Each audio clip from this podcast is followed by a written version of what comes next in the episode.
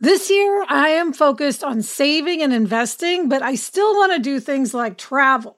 NerdWallet lets you compare top travel credit cards side by side to maximize your spending, some even offering 10 times points on your spending, which means you could end up with a free flight or maybe a better hotel room. So, what could future you do with smarter financial decisions? Compare and find smarter credit cards, savings accounts, and more today at nerdwallet.com. Nerdwallet, finance smarter. Reminder credit is subject to lender approval and terms apply.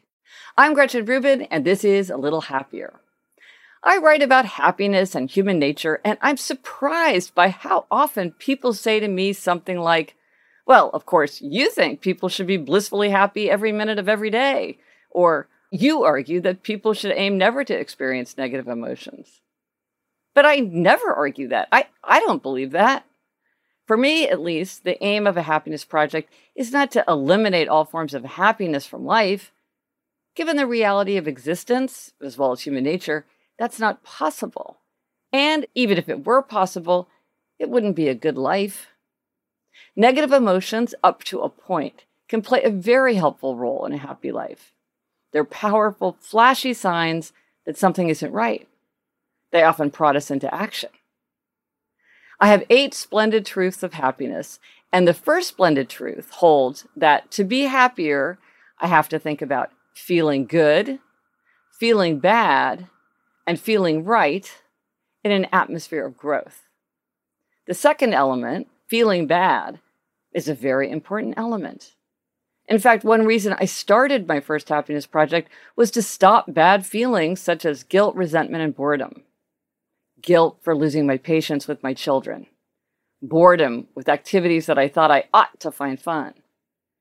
And importantly, the pain of seeing others' pain acts as a prod to action, whether that's the pain of people in my life or out in the world. Figuring out ways to eliminate these bad feelings led me to a happier life and a more virtuous life as well.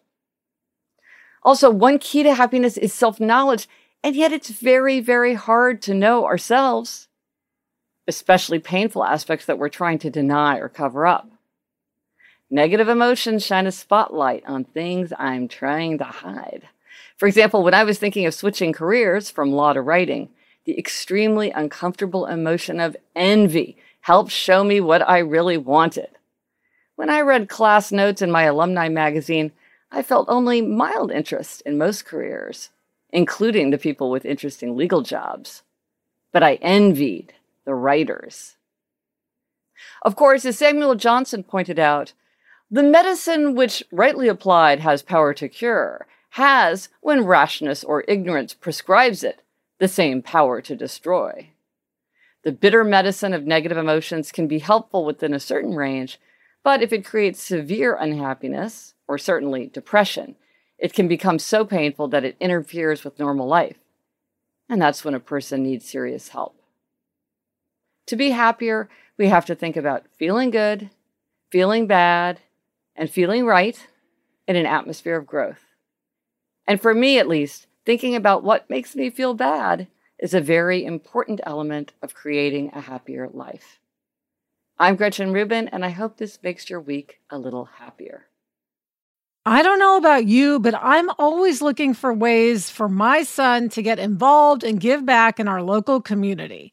That's why I'm excited to tell you about Student Visionaries of the Year, a campaign by Leukemia and Lymphoma Society, the largest nonprofit organization dedicated to creating a world without blood cancers.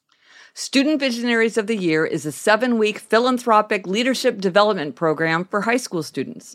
Participants form strong teams and fundraise in honor of a pediatric blood cancer survivor in their local community. This program is transformative. It not only helps students develop valuable life skills like project management, communication, financial literacy, and entrepreneurship, not to mention it looks great on college applications, but most importantly, is also a chance for them to engage in meaningful work within their community and make a real impact on blood cancer patients and their families.